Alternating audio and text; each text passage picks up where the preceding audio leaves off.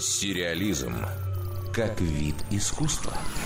Похоже, что сериалу по мотивам знаменитого комикса «Хранители» все-таки быть. О том, что графический роман превратят в телешоу, говорят уже давно. Но сейчас проект, наконец, действительно сдвинулся с мертвой точки и начал собирать команду. Определились с главным человеком в съемочном процессе, с шоураннером. Им станет Деймон Линделов, создатель нашумевшей мистической драмы «Остаться в живых» и сериала о единовременном загадочном исчезновении десятков миллионов людей «Оставленные». Также в послужном списке Линделов Линделофа, сценарий к «Прометею» Ридли Скотта и не слишком удачная подростковая фэнтези «Земля будущего». Серия комиксов «Хранители» Алана Мура и Дэйва Гиббонса вышла 30 лет назад, а позднее была издана в виде графического романа, который и сейчас считается одной из самых выдающихся историй в картинках за все время существования таковых. Действие происходит в альтернативной реальности 1980-х годов, в которой супергерои уже несколько десятков лет влияют на исходы судьбоносных для мира событий. Но ничто человеческое им не чуждо, и центральные персонажи не безупречные силачи в масках и трико, а по большей части сломленные обстоятельствами аутсайдеры, которые не всегда принимают верные решения, даже когда на кону судьба человечества.